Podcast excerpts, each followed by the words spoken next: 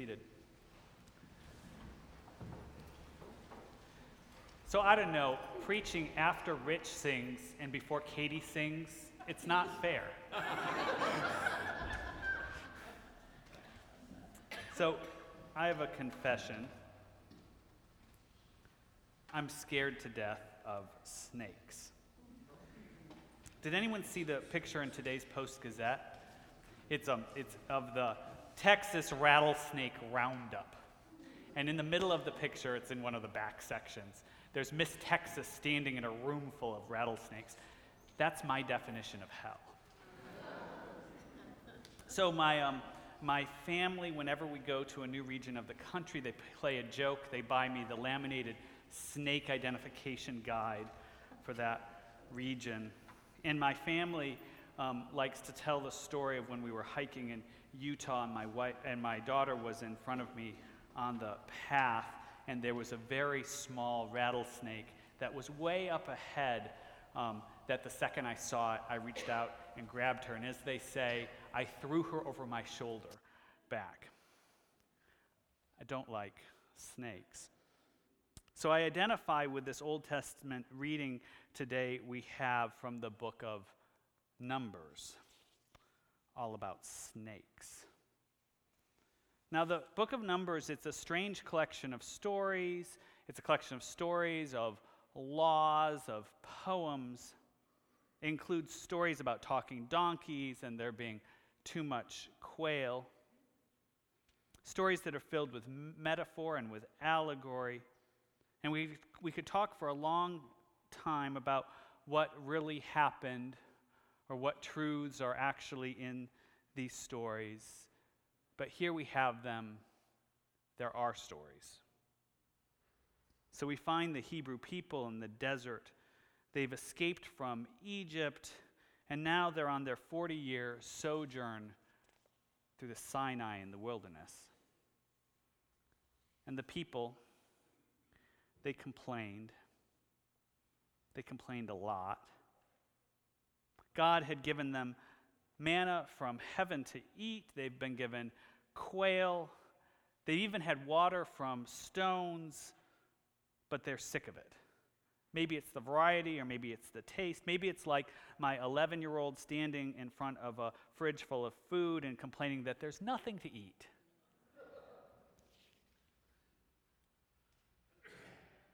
And the lesson tells us for all this complaining, God sent snakes.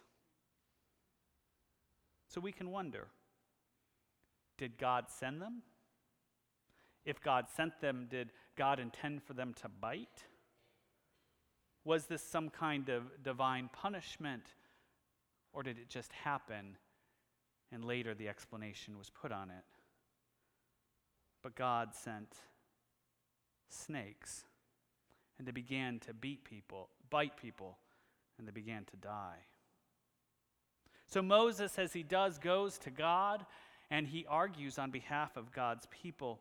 And God tells Moses to do a strange thing to take a pole and on it to make a bronze serpent and place it on the pole and lift it high into the air. And whenever someone is bitten by that snake, they just need to look at that snake on the pole and they shall live. So, what he's saying is that, what the story is saying is that by gazing at the thing that seeks to cause them death, by gazing at the very thing that seeks to cause them death, the people are given life. Now, think about it. There are many snakes around us. And yes, they bite. Sometimes they're self inflicted snakes, they're greed or selfishness. Sometimes they're things that just happen cancer or climate change. Sometimes they're structural, they're bigger than any individual the sexism, homophobia, racism, inequality in our world. Sometimes it's freak things, accidents that just happened. snakes that bite. The world is not a safe place. You know that. I know that. God knows this. And so does Jesus. So we have this story from John. It's a conversation between Nicodemus and Jesus. Nicodemus is a prominent Jewish teacher, and he comes to Jesus by night. He comes undercover. He wants to know what Jesus is all about. And Jesus, referencing that strange story in the book of Numbers, he says to Nicodemus, Just as Moses lifted up that serpent in the wilderness, so much must the Son of Man be lifted up. So must the Son of Man be lifted up.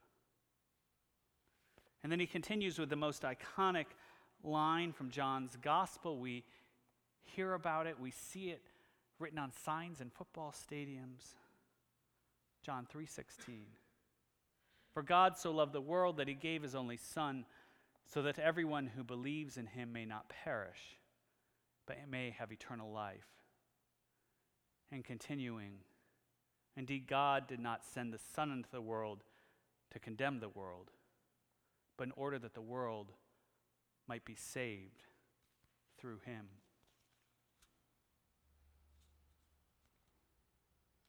The mission of Jesus, the mission of God,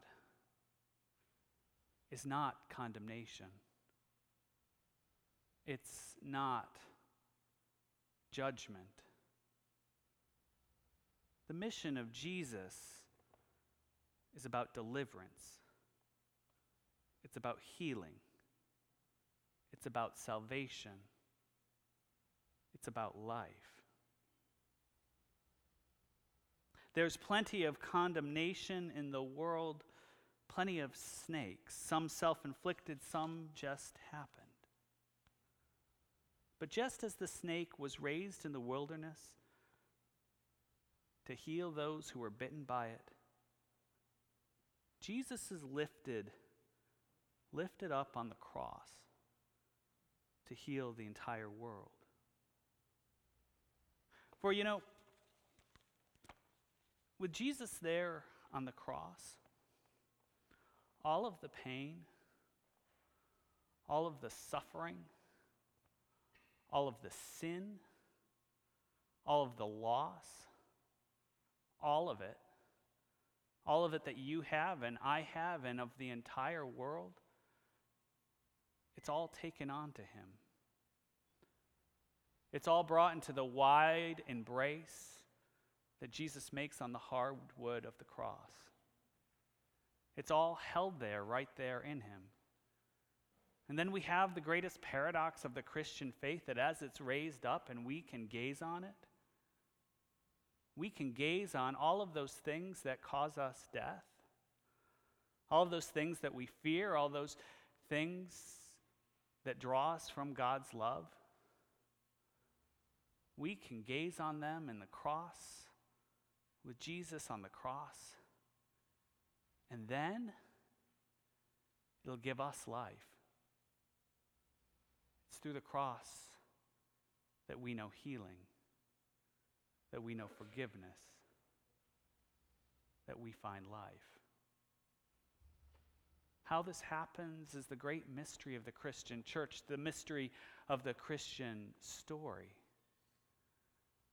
That through this instrument of darkness, of torture, of death, when it's lifted up and we gaze on it, we can see those things that cause us death, and we know life. We're in the downward slope of the Lenten season now.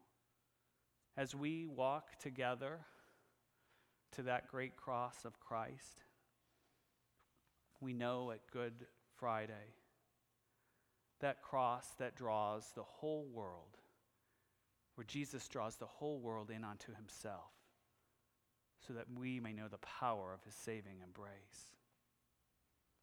I want to close with a prayer from the prayer book used in the Church of England. God's grace is given before we can respond. For you, Jesus Christ came into the world. For you, he lived and showed God's love. For you, he suffered the darkness of Calvary and cried at the last, It is accomplished. For you, he triumphed over death and rose in newness of life. For you, he ascended to God's right hand. All this he did for you, though you did not know it yet. And so the word of Scripture is fulfilled. We love because God loved us first. Amen.